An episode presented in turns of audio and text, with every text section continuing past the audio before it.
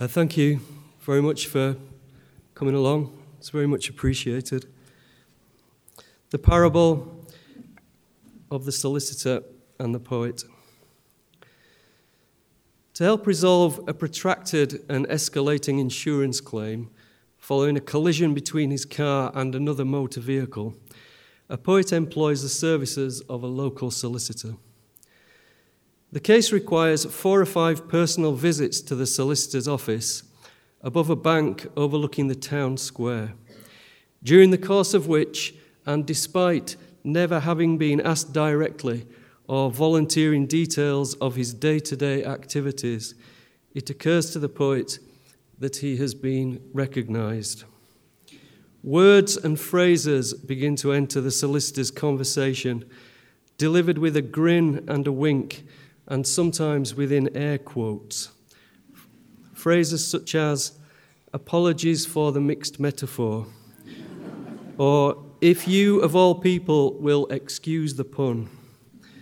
Eventually, on what is scheduled to be the final appointment, the solicitor utters the one sentence his client had hoped not to hear the dreaded, actually, I'm a bit of a poet myself. Later that day, the poet drives home. On the passenger seat next to him are the finalized, signed off legal documents bound in a pink ribbon. And outweighing them by several kilos are two shoe boxes full of poems. Poems handwritten on legal foolscap in green ink, which the poet, being a poet, has of course agreed to read and comment on. It's a service he'll provide for nothing, such was the unspoken expectation, even though the other document riding next to him in the vehicle is the solicitor's bill for several hundred pounds to be settled within 10 working days. It is then, with a familiar sense of resigned obligation, that the poet sits down some days later to dig through the strata of accumulated verse and then with a growing sense of hubris and sympathy as he realizes after the third or fourth villanelle that the poems were written out of loss following the death of the solicitor's wife. The poems, though cliche ridden and sentimental, cliche and sentimentality being the dual frequency carrier signal of the inexperienced poet, are painfully sincere. It reminds the chastised poet of many of the affirming statements he's made over the years about poetry as the ultimate democratic art form requiring little more than pen and paper and a working knowledge of the alphabet, and how poetry offers a natural refuge for self expression during times of emotional disturbance.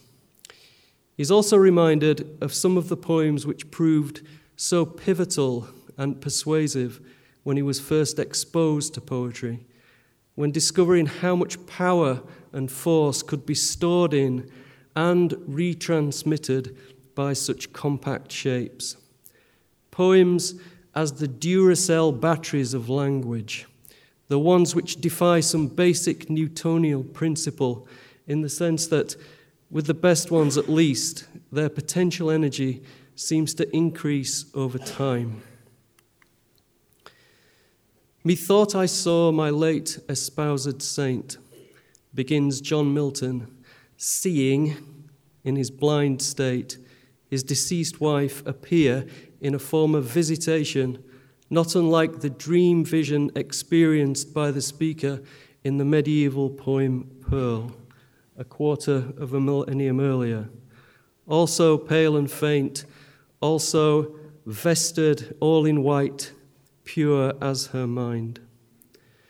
Trusting to an autobiographical reading, Milton's evocation and near beatification of either Catherine Woodcock, his second wife, or his first wife, Mary Powell, who died the year that Milton was said to have lost his sight completely, is one such miracle fuel cell poem, whose voltage would seem to have increased dramatically since Dr. Johnson casually dismissed it as a poor sonnet. suggesting that former students of this university are not always right. The mournful tone and lovelorn voice of Sonnet 23, as it's come to be designated, appealed to me as a determinedly gloomy young man moping around post industrial northern England in a willed state of post punk melancholia. Looking at it again in the calmer days of middle age, what strikes me about it now is that not so subtle, subtle preferment of the self, the promotion of the bereaved over the deceased. Me, I, and my we meet within the first line alone, then me again in line two, then a thumping capitalized mine trumpeting the commencement of line five, given further emphasis by the indenting of preceding and following lines. And although poor Catherine, probably, or poor Mary, possibly, is given her due through the middle and later furlongs of the poem, as it transitions from octave to sestet and from pagan to Christian imagery. It's the poem again in the closing line. It's the poet again in the closing line who plays the final card. I waked, she fled, and day brought back my night. Abandonment might be too strong a word to describe the concluding sentiment, but there's definitely a good helping of one of poetry's staple ingredients self pity. And to my mind, the poem is more convincing because of it, or perhaps more honest, or more real, or indeed more confessional. Exquisite emptiness being a truer representation of loss than the idealizing or pedestalization of the lost.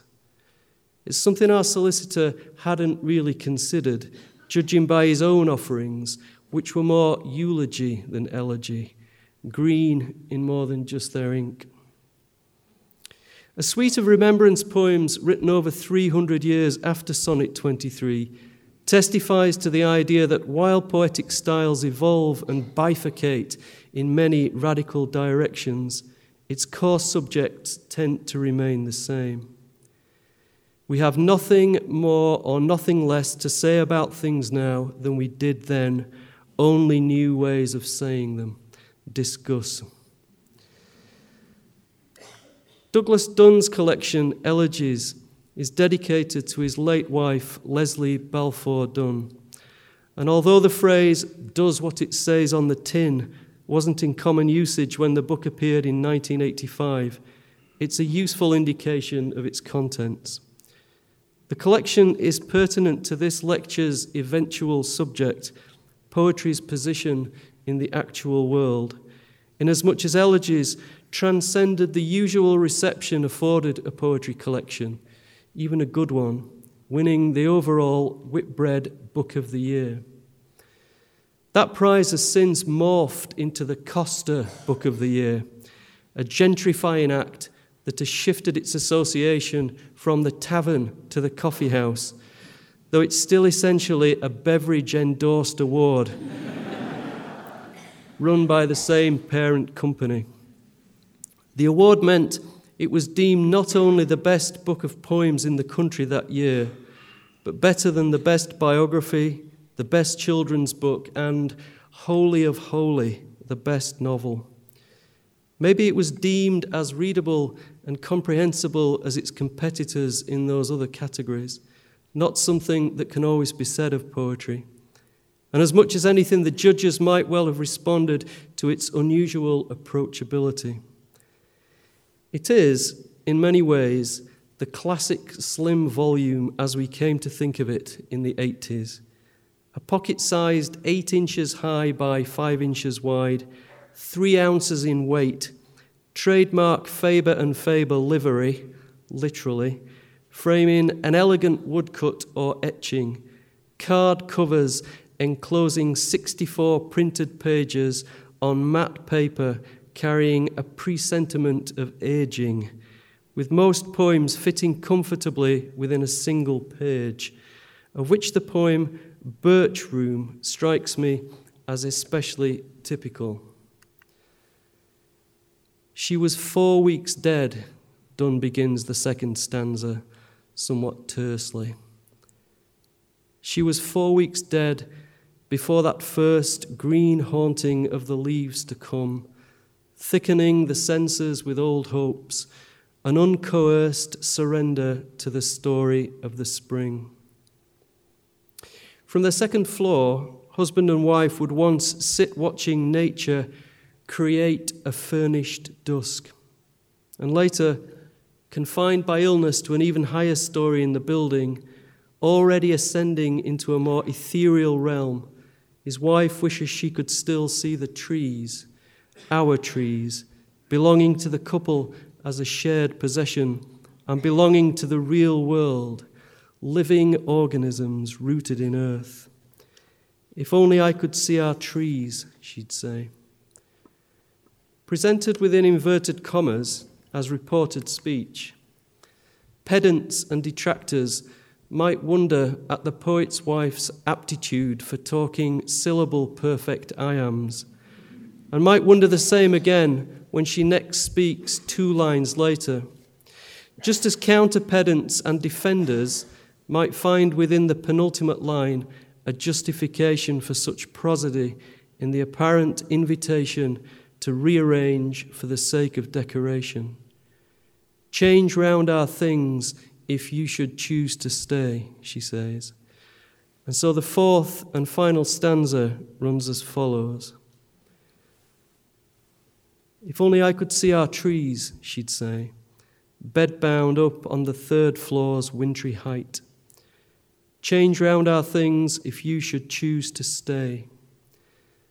I've left them as they were in the leaf light. Note that courageous reverse foot in that last phrase, a sudden about face turn against the steady iambic progression. I've left them as they were in the leaf light. It's as if the poet had broken the fourth wall of the poem through a shift in stress spinning around to address us directly, the abrupt metrical confrontation serving as a reconstruction of his own cruel exposure to the sudden dappled brightness. Also, the narrow confines of the page have forced the typesetter to carry over the word stay onto a line of its own. And the term takes on an unexpected, unintentional poignancy when presented as a solitary expression in physical isolation, as verb, as noun, as invitation, as imperative. a further consequence of that turnover is to shunt the final line into its own space, privileging the griever over the departed once again. Dunn, the last figure on stage in the final scene, just as Milton had the last word before the curtain came down. Dunn, spotlit by daylight, Milton forsaken for the night. Both are methought poems, and how could they not be? The next poem in Elegies is Writing with Light on the facing page. Open the book between pages 22 and 23, and sunlight reactivates those two poems of shadow and illumination, of black marks against a white or by now yellowing page. Close the book to inter them once again.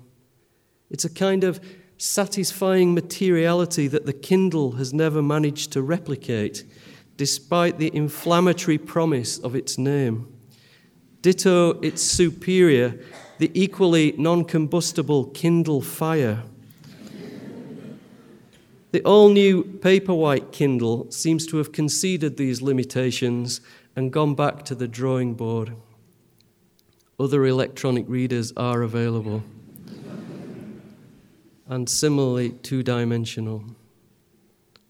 Returning to our parable, the poet compiles a long letter thanking the solicitor for sharing his work, commenting on his brave and heartfelt verses, and gently addressing some of the shortcomings of the poems through positive criticism and suggested reading, including Milton, Donne, the Pearl Poet, and others.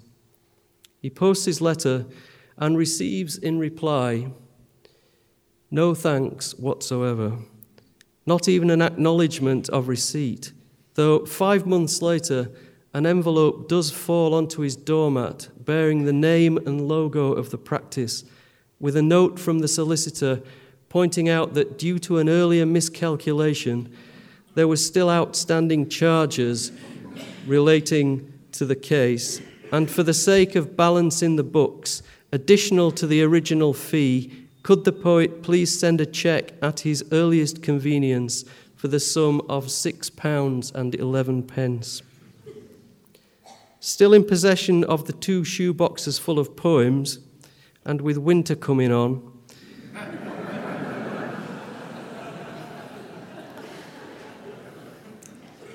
you've got there before me. the poet makes his first visit of the year to his wood burning stove. Momentarily, let us imagine his face lit by the flickering glow of flames let us consider that just for a few heartwarming minutes, the books were indeed balanced. One of my themes today, I say this almost 2,000 words and 20 minutes in, as if you drifted away, which you might have, or like a presenter on Test Match Special, welcoming back listeners on long wave who've been temporarily rerouted to the shipping forecast or the daily service while the scoreboard ticked over. One of my themes today is the situation of poetry. It's standing in this world, which, after almost 30 years as a practicing poet, practicing in the Gravesian sense of being forever apprenticed to an unachievable goal, I'm still as curious and concerned with as I was at the outset. However, I range back and forth in these lectures, from Milton to Douglas Dunn, from Caedmon to the latest Foyle young poet of the year, it will be a recurring theme of my appointment here at Oxford. Four years from now, if I'm still here, if I haven't disgraced myself to the point of dismissal or expired in the meantime, it's still my intention to be pursuing this question puzzling over the position that poetry and poets might occupy in the early phases of the 21st century and positions they've occupied in the past. Some of you, with your brilliant degrees, will be well into marvelous, well remunerated careers by then. In the city, perhaps, or even as solicitors. You'll be standing in the nose cone of the Gherkin or at the pinnacle of the Shard, or in a high office in Inner Temple, looking northwest along the vector of the M40. Or you might be flying over Oxfordshire in the business class section of the plane in front of that little grey retractable veil which separates two worlds, where the seats are a little wider and the crew a little more obliging. It'll be 2019 a Tuesday afternoon in Trinity term, and you look yonder or look down and suddenly think, I wonder if he's still there.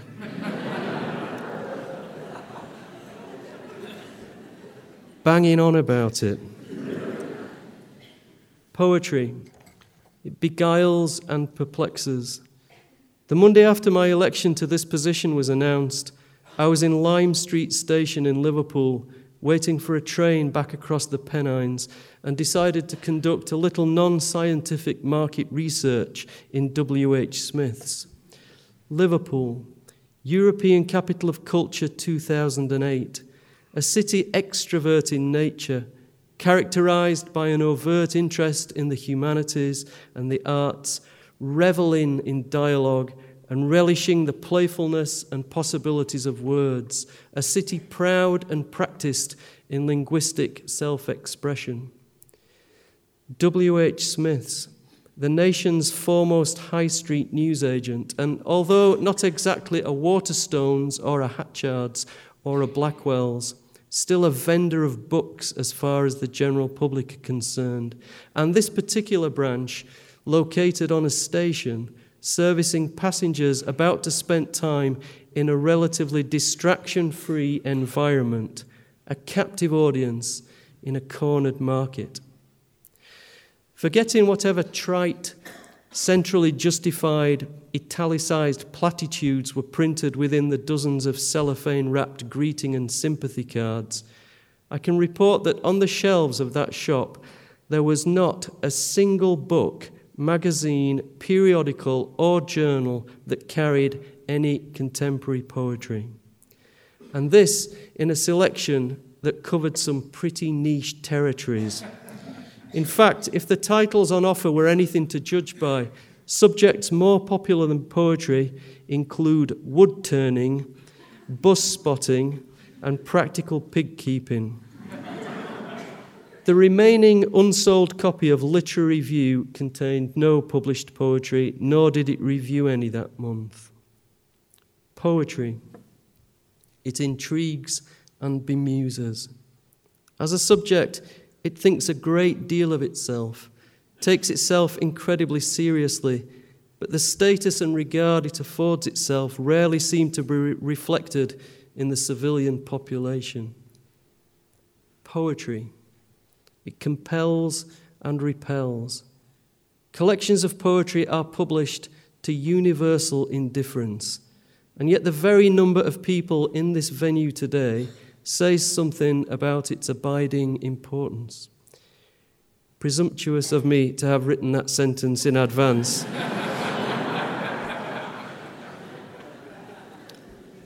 but if there had only been three people in this room, I would have used the attendance figure to make the same point. that to the vast majority of people, even to the majority of readers, it seems an irrelevance, or occasionally a joke. Two recent performances by the actor Ralph Fiennes illustrate the point. In the Wes Anderson film The Grand Budapest Hotel, Fiennes plays the dandified concierge and occasional gigolo, Monsieur Gustave H., whose habit of quoting ornate rhetorical verse at moments of high drama draws scowls and yawns from both allies and enemies alike. In his portrayal of Jack Tanner in last year's National Theatre production of Shaw's Man and Superman, the boot was on the other foot. This time, it was Fiennes' turn to scowl and yawn as the bandit Mendoza quoted reams of vapid romantic verse composed for his true love Louisa. He recites in rich, soft tones and to slow time is Shaw's stage direction before Mendoza declares, Louisa, I love thee, I love thee, Louisa. Louisa, Louisa, Louisa, I love thee. One name and one phrase make my music, Louisa. Louisa, Louisa, Louisa, I love thee. Mendoza, thy lover, thy lover, Mendoza. Mendoza adoringly lives for Louisa. There's nothing but that in the world for Mendoza. Louisa, Louisa, Mendoza adores thee. Shaw writes, Tanner, all but asleep, responds with a faint groan. Mendoza summarizes the situation doggerel to all the world, heavenly music to me. Poetry. It enriches and it embarrasses. If I had a pound for every time someone had sent me this card, with the name Frank replaced with the name Simon. I'd be sitting at the front of that plane on the other side of the all important retractable veil, mocked for writing poetry, poetry which in turn mocks those not worthy of its complications and elevations, as Detective David Mills finds out in a scene from the David Fincher film Seven. Trigger warning here, colourful language on the horizon Anyone not wanting to hear it uh, should do as Odysseus' shipmates and bung their ears with beeswax for the next minute or so until the coast is clear.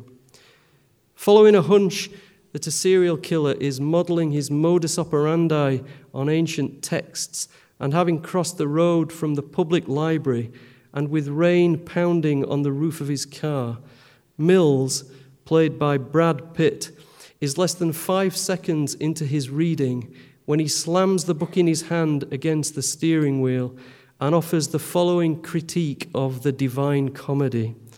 And I quote, fucking Dante, goddamn poetry writing faggot piece of shit.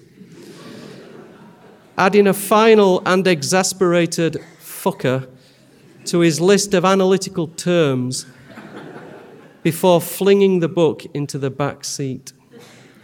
His outburst carried echoes of a classmate of mine from secondary school, where the English O level exam included a blind criticism, now sensitively or nervously rebranded as the unseen paper, in which pupils are required to analyse a poem they've never previously laid eyes on. The poem in front of me in the summer of 1979 was a piece called The Golden Plover. The Golden Plover which I've never managed to find since, and may well have been concocted by the chief examiner entirely for study purposes. From James Edmund Fotheringham Harting's An Ornithology of Shakespeare, one of only about a dozen books in my parents' house when I was a child, sandwiched between Pear's Cyclopedia and the concise Oxford English Dictionary on the top shelf of the bureau, I happened to know that the golden plover was a bird. A bird not actually mentioned by Shakespeare, but listed as a rain bird by Harting, hence pluviavis, for its reported habit of becoming restless prior to a downpour. It's a trait which Shakespeare ascribes to another species in As You Like It, Act 4, Scene 1, more clamorous than a parrot against rain. But my classmate was convinced that with its flashy wings and estimable velocity, the Golden Plover was an American car. he was humiliated by the poem and has remained wary of poetry and even hostile towards it from that day. Poets like to glory in the backhanded compliment of being the unacknowledged legislators of the world. But the truth is that to most of the world, they are simply unacknowledged.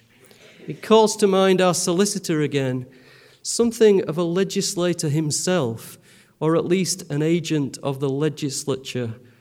What he really sought from the poet was not a reading list and a few writing tips, but confirmation that he was worthy of poetic acknowledgement himself. When no such affirmation was forthcoming, he resumed normal transactional relations with the world by dispatching an invoice. If poetry makes the news, it's usually because someone has embarrassed themselves or fallen foul of the rules. Witness the election for this post in 2009 and witness the unseemly goings on at the Poetry Society two years later, essentially an in house industrial dispute which wouldn't have raised an eyebrow had it taken place in a commercial office or a factory, but one which became an irresistible catfight in the eyes of the media. Friends of mine with no interest in actually reading poetry booked ringside seats at the extraordinary general meeting to see genteel poets losing their tempers. A version of Sayre's law seems to come into play where poets are concerned in which the intensity of feeling generated by any dispute is inversely related to the potential gains, i.e., sniping is so rife and aggressive amongst poets because the stakes are so low. And yet, the most highly esteemed among us inherits a resting place at the heart of one of our most sacred and iconic temples. So, when a berth in the stonework of Westminster Abbey was recently made available for Philip Larkin, BBC Arts editor Will Gompertz duly raised himself to his apparently appreciable height, did something with his extraordinary hair, and popped up on national news to relay the fact that Larkin would be sleeping for eternity with the canonized best of them. Meanwhile, the living bumble on. It's not for want of trying. Every year, there are an uncountable number of attempts to raise poetry's profile above the horizontal. We even have a National Poetry Day, fighting for attention in a crowded October schedule of awareness raising initiatives, including World Animal Day, World Smile Day, Seed Gathering Sunday, and Humphrey's Pajama Week. Enterprises abound, and of all the efforts to improve poetry's stature within society, hike up its potential in the marketplace, and alert the general public to its benefits, competitions and prizes are seen by many as the most effective. I've mentioned the Costa Prize with its individual category and Grand Slam setup. The two other major annual prizes, as far as they self identify, are the T.S. Eliot and the Forward. The T.S. Eliot Prize in keeping with the outrageous theatricality of its benefactor. I left a space there for ironic titters. has embraced a Britain's Got Talent format, whereby the shortlisted authors perform before the judges and a live audience on one night, and the winner is announced the following evening. Echoes of the school spoken English competition there. The Forward Prize, while less of a best in show, is still delivered courtesy of the live announcement, the author of the winning book receiving heartfelt applause from the generous, smiling losers and their entourages. Whether the prizes are meaningful or fair, or the equivalent of in house industry awards, I'll leave. Certainly, they rarely provoke more than a few column inches of reaction in the press the following day, unless, of course, someone has misbehaved. The winner of the 2015 Forward Prize for Best Poetry Collection and shortlisted for this year's T.S. Eliot Prize is Claudia Rankine's Citizen. Citizen has become this year's poetry event. Winner also of at least two big prizes in the States, and get this, a New York Times bestseller, up there with John Grisham, Anne Tyler, Jeffrey Archer, and the likes. As an indication of his success, Citizen is now one of those books with a rosette like sticker on the front announcing its accolades, and at least one of Rankine's previous publications has been reissued with the phrase author of Citizen on the front cover. Poetry periodicals, magazines, and journals tend to be ruminative rather than reactive, pensive rather than prompt and are often slow to offer their responses to new books. And like most places in the English speaking world, poetry gets pitifully few notices in the UK national press, though when and where it does, we're blessed with decent reviewers by and large, tactful critics who can translate some of the arcane specificities of poetry for a non specialist general reader. Kate Kellaway is one such reviewer, and she began her appraisal of Citizen in The Observer by stating that the question of whether the book is poetry or not becomes insignificant as one reads on. The historical complaint against any kind of poetry that didn't practice recognized techniques was often summarized by the phrase chopped up prose, a criticism that can't be leveled at Rankine's book since much of it retains a conventional prose appearance. But rather than being insignificant, the extent to which it is classifiable or even recognizable as poetry is intensely relevant, given Citizen's subtitle, An American Lyric, a subtitle she also applied to her book, Don't Let Me Be Lonely, published over a decade ago. Section 1 is delivered in paragraph form detailing wounding examples of everyday racism, some casual, others calculated, each one presented like a moral conundrum. For example, because of your elite status from a year's worth of travel, you have already settled into your window seat on United Airlines when the girl and her mother arrive at your row. It's a syntactical style reminiscent of lifestyle magazine questionnaires, as if a multiple choice set of responses might follow. Section 2 is even less obviously poetic, being a polemical essay based on the American tennis player Serena Williams, written in matter of fact prose. Within it comes the book's most arresting idea and its underlying motif. Zora Neale Hurston's line, I feel most coloured when I am thrown against a sharp white background, of which Glenn Ligon's stenciled canvas, says Rankine, seemed to be ad copy for some aspect of life for all black bodies. That canvas is actually reproduced in the book, along with other visual images, including a frame by frame replay of Zinedine Zidane's headbutt to the chest of Marco Materazzi in the 2006 World Cup final after an alleged racist, racist jibe. This colour contrast, exemplif- exemplified by a black tennis star in the lily white world of tennis, is Rankine's central concern. And in a voice that is sometimes infuriated and sometimes incredulous, but often despairing and dejected, her paragraphs eventually fragment into sentences, and the prose eventually disintegrates or crystallizes towards the poetic.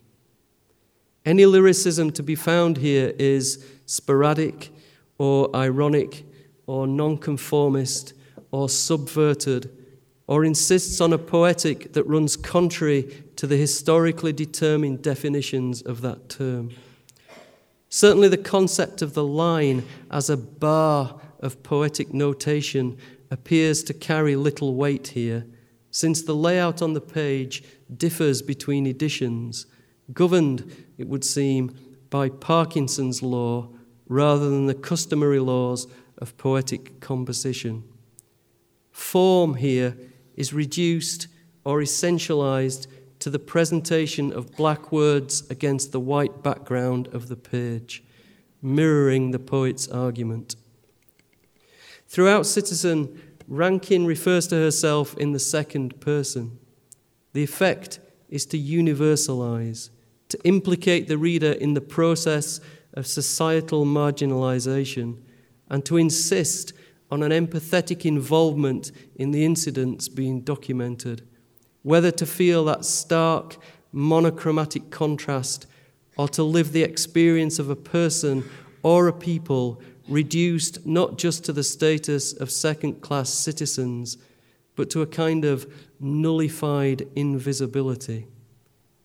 Occupied spaces and unrecognized lives, a seat not offered on a train, the seat next to Rankine on an aeroplane which remains unoccupied, the cover image of the book showing a detached black hoodie style hood without a face set against whiteness. One other way that Rankine contradicts or defies the idea of lyric and the classification of poetry is in her use of an all encompassing generalization. It's preceded by an evanescently presented list of names, victims of race crimes, in memoriam, fading from black to grey, then to nothing as it descends the page. Chillingly, the list has been added to in subsequent editions, with spaces reserved for future victims, like a macabre roll of honour, anticipating more deaths through unchanged circumstances. Rankine then offers the following three lines on a single page Because white men can't police their imagination, black men are dying.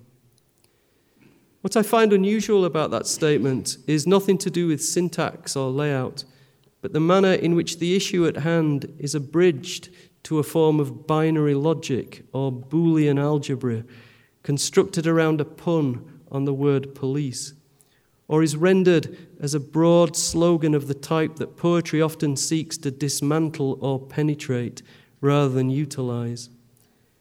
Rankine may well have allowed for it in an earlier line. Occasionally, it is interesting to think about the outburst if you would just cry out, she says, a Zinedine Zidane moment, perhaps. And yet, I cannot work much closer to the slub, writes my predecessor at this lectern, Geoffrey Hill, in his poem A Précis or Memorandum of Civil Power, in his collection A Treatise of Civil Power, a book full of insights and asides regarding the art or act of poetry, should we choose to read closely enough. That word slub, in my neck of the woods, it means a fault or flaw in a thread or yarn, a word common to the textile industry, hence the Slubber's Arms, a pub off Bradford Road in Huddersfield. Attending to the delicate fibres and filaments of language, he means, doesn't he? Picking carefully over its strands, being superconscious as to its warp and weft. Who overcomes by force hath overcome but half his foe, cautions Milton, Book 1, lines 648 to 649, Paradise Lost, warning against the use of the blunt instrument in the confrontation of a problem. Baudelaire envisaged readers to whom the reading of lyric poetry would present difficulties wrote Walter Benjamin at the opening of his On Some Motifs in Baudelaire. Maybe Rankine envisaged a similar readership or wanted to reach out beyond the valued cognoscenti towards readers too busy to try to unravel tightly bound knots of language. And the fact that Citizen doesn't look like a book of poems, either from the outside or within, may well have proved part of its popularity. Its continued topicality has also led to its continued appeal. For example, through Rankine's referencing of the shooting of Michael Brown in Ferguson, Missouri, the reverberations of which are still being detected on cultural and political seismographs across the United States and beyond. Citizen carries the mood of public awareness and has been carried by it. But even beyond the newsworthy and the relevant, there are signs of vitality, strength, and even popularity in the world of poetry. Voices making themselves heard above the usual low level background hum. Over the last couple of decades or so, a poetic movement has emerged or re emerged through clubs and events, a movement which thrives in live environments particularly at summer festivals such as Glastonbury and Latitude, most of which now have a dedicated poetry venue. I've been to those festivals, stood in the mud, sprawled on the straw matting, perched on the arms of old settees at some of the shabbier, chicer events, and have witnessed audiences of hundreds, sometimes thousands, with a huge hunger for unaccompanied language. Some of its practitioners in those environments are outcasts from the music or stand up comedy arena, for whom poetry is a vehicle rather than a vocation, and some of what is practiced is facile rubbish. Others, though, have resisted the cheap gags, the vacuous, life affirming statements, the soliciting of the instant response, and the over emoted serving of already over egged puddings and among those who have surpassed their contemporaries, Kate Tempest is the most prominent. Once categorized and perhaps demeaned by the literati as a performance poet, Tempest's reputation has burgeoned with the very force of her surname to the point where the poetry establishment has been unable to ignore her. Her across the board appeal has seen her appear on one of the main stages at Glastonbury Festival and receive the Ted Hughes Award for New Work in Poetry in close succession. and along with Professor Brian Cox, whose universal atomic abundance seems greater even than that of hydrogen, she is someone who regularly appears across the full spectrum of BBC radio networks and frequencies. Tempest recently published a collection of her poems, Hold Your Own, with a notable poetry publishing house, a book which either inadvertently or unashamedly lays bare the foundations of rhyme and repetition around which her poems are constructed. For example, in On Clapham Pond at Dawn, end words include new, true, you, you, you, you, through, rooms, through, view, you, you, you, do, new, fuel, and you. And it would be easy to criticize Tempest on the basis that the visual, printed manifestations of the work fail to convey that winning combination of verbal dynamism and disarming innocence, which has become a trademark and which has also won her so many admirers. But to demote her to a literary subset on that basis would be to insist that the printed form of poetry is its primary mode with performed or spoken versions playing a supporting or secondary role, poetry having a day out, as it were. A churlish position to take, I'd argue, because even post Caxton and for a long while, poetry continued to be a spoken or recited art, with an emphasis on sonic and acoustic properties. And even through its most bookish and mute phases, there have always been performers and performances. And before that, when it was conducted around the campfire or at the temple or in the amphitheatre, poetry's instinctive address was to the ear, not the eye. And writing was a means of warehousing and distribution rather than the product itself. So, in those wider and longer terms, we could even think of Kate Tempest et al as defenders of poetry's original practices, traditionalists, if you like. At another level, Kate Tempest has put the body back into poetry, bestowing her work with a presence and physicality which, once seen and heard, goes on inhabiting the poems through to their printed iterations and delivering a tantalizing sense of human proximity when many other poets operate at a remote distance and from behind the fire curtain of the book, practitioners of a plastic art. Tempest's poetry is made of squeezed air, not smeared ink. The numbers are staggering. Millions upon millions of people have watched film clips of spoken word poets in action, in quantities and at a frequency that the poetry world has never previously dealt with. Recalibration has been necessary, noughts have been added. The internet has created and goes on creating a transformation in poetry, a silicon revolution, initially as a means of sharing and circulating information and work, but more latterly as a self referencing cosmos, a beginning and an end and a middle as well justifying itself to itself by virtue of itself.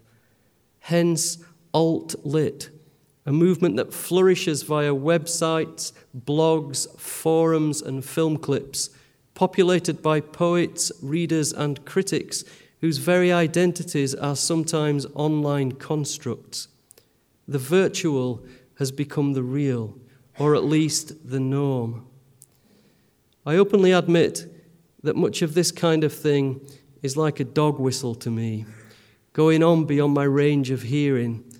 And even following links from one internet site to another, I haven't really been able to determine if alt lit is a serious and coherent poetic school or just a few computer literate graffiti artists with too much bandwidth at their disposal, suffering from the burden of free choice in the twilight of Western decadence goofing around in the dorm after a few joints. Another movement that tends to be mentioned in relation to new trends and directions in poetry is that of conceptualism or uncreative writing, a discipline that encourages the appropriation, manipulation, and reframing of existing texts rather than the production of new work. Kenneth Goldsmith, its leading figure, recently gave a 30 minute reading constructed entirely from Michael Brown's autopsy report, offering it as a kind of found poem, it seemed a performance which drew an angry response on social media, including a death threat. And poetry was newsworthy again. I mentioned before the physical qualities of Douglas Dunn's collection Elegies, partly to acknowledge the relationship between its material properties and my recollection and even appreciation of the poems the smell and texture of the paper, the heft of the book, how it fits in the hand or where it sits on the shelf, whether a poem lies verso or recto, whether the encampment of the stanza occupies the top or middle or bottom of the page, the typographical accent of the chosen font, which becomes almost paleographic in memory, where I was when I read a particular line a synesthesia of memory and meaning, more pronounced when the experience was unforeseen, and unforgettable when it delivered a shock to the system and produced a change in sensibilities. Like purchasing Geoffrey Moore's Penguin Book of American Verse, and encountering and being encountered by the likes of Kenneth Koch and Ed Dorn and Gwendolyn Brooks and developing almost overnight a preference for the speaking and singing voice in poetry over the written or cerebral voice, a partiality for the demotic over the rhetorical, a predilection for poems commissioned by the mind but designed by the mouth. Three decades later, a similarly unsolicited, unsolicited pleasure arrived in the form of the breakbeat poets, new American poetry in the age of hip hop, which belly flopped through my letterbox this summer. I don't know who sent it, why they sent it, or more worryingly, where they obtained my address. it will no doubt come as a surprise to many of you here today that living in South Huddersfield isn't in fact a life of unalloyed gratification and lotus eating luxury. But one thing that it does afford is a level of privacy usually associated with a witness protection program. and I'm currently reviewing security protocols in and around the Armitage compound. True to its uninvited intrusion, the breakbeat poets is brusque in its stance and confrontational in its approach. Poetry, and often art in general, is taught through the lens of a Eurocentric, white supremacist, boring ass canon, remarks co editor Kevin Coval in the introduction. It's also unapologetic in the scale of its convictions, claiming that hip hop made poetry an everyday thing before Billy Collins. Hip hop made poetry relevant, and hip hop saved American poetry. Trigger warning again, stormy language ahead. Pull your hats over your ears because I'm still quoting here. Made it new, fresh, made it a something anybody gave a fuck about. Keats writing to John Hamilton Reynolds in 1819, famously remarked that English ought to be kept up. Not propped up, I hope, in order to meet some Masonically agreed standard of practice, but kept in touch with the changing dynamics of English as it evolves and mutates, as it's shaped by internal pressures and external influences exposure to which has increased exponentially since the Romantic era, particularly since the advent of electronic media, which has played a huge role in turning hip hop into a lingua franca practiced by many word artists the world over. And yet, the poem from this anthology, which caught my eye, is largely unrepresentative of the collection as a whole and has a less obvious relationship with hip hop in terms of its rhythms and registers. Aracelis, Aracelis Girmay's Elegy in Gold also appeals because it intersects with my thematic undercurrents of remembrance and light and black and white. I wonder what our solicitor might have learnt from its manoeuvres and subtleties, from the combination of physical modesty and the extravagances of its ambition.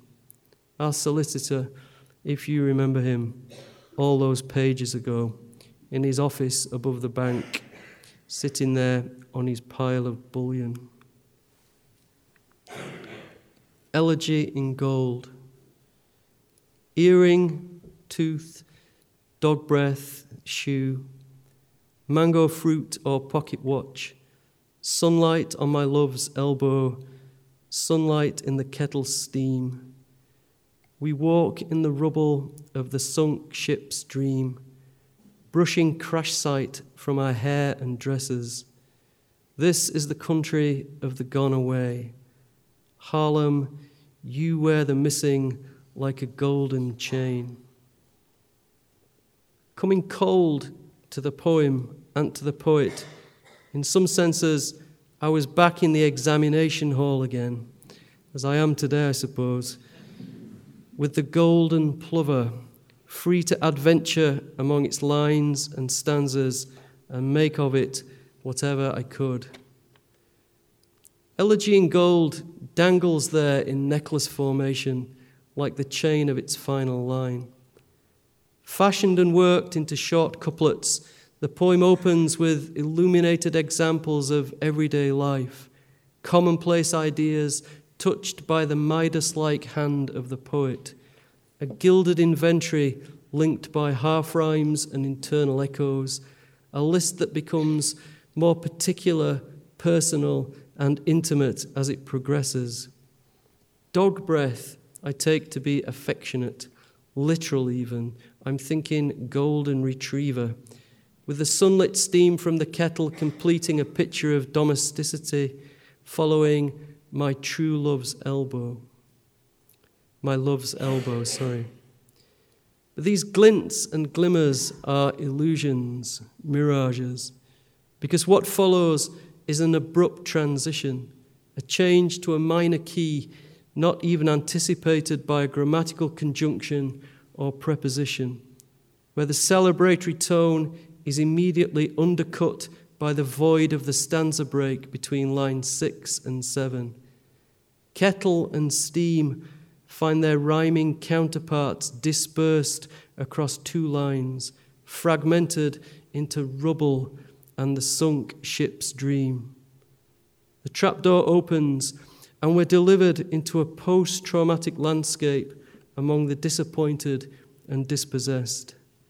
The myth of El Dorado, the barbarism of the slave trade, the drowned hopes of a race, the fallout from 9 11, and the aftershock of major cultural collisions involving the Americas seem to be referenced through those next four stanzas a chain reaction.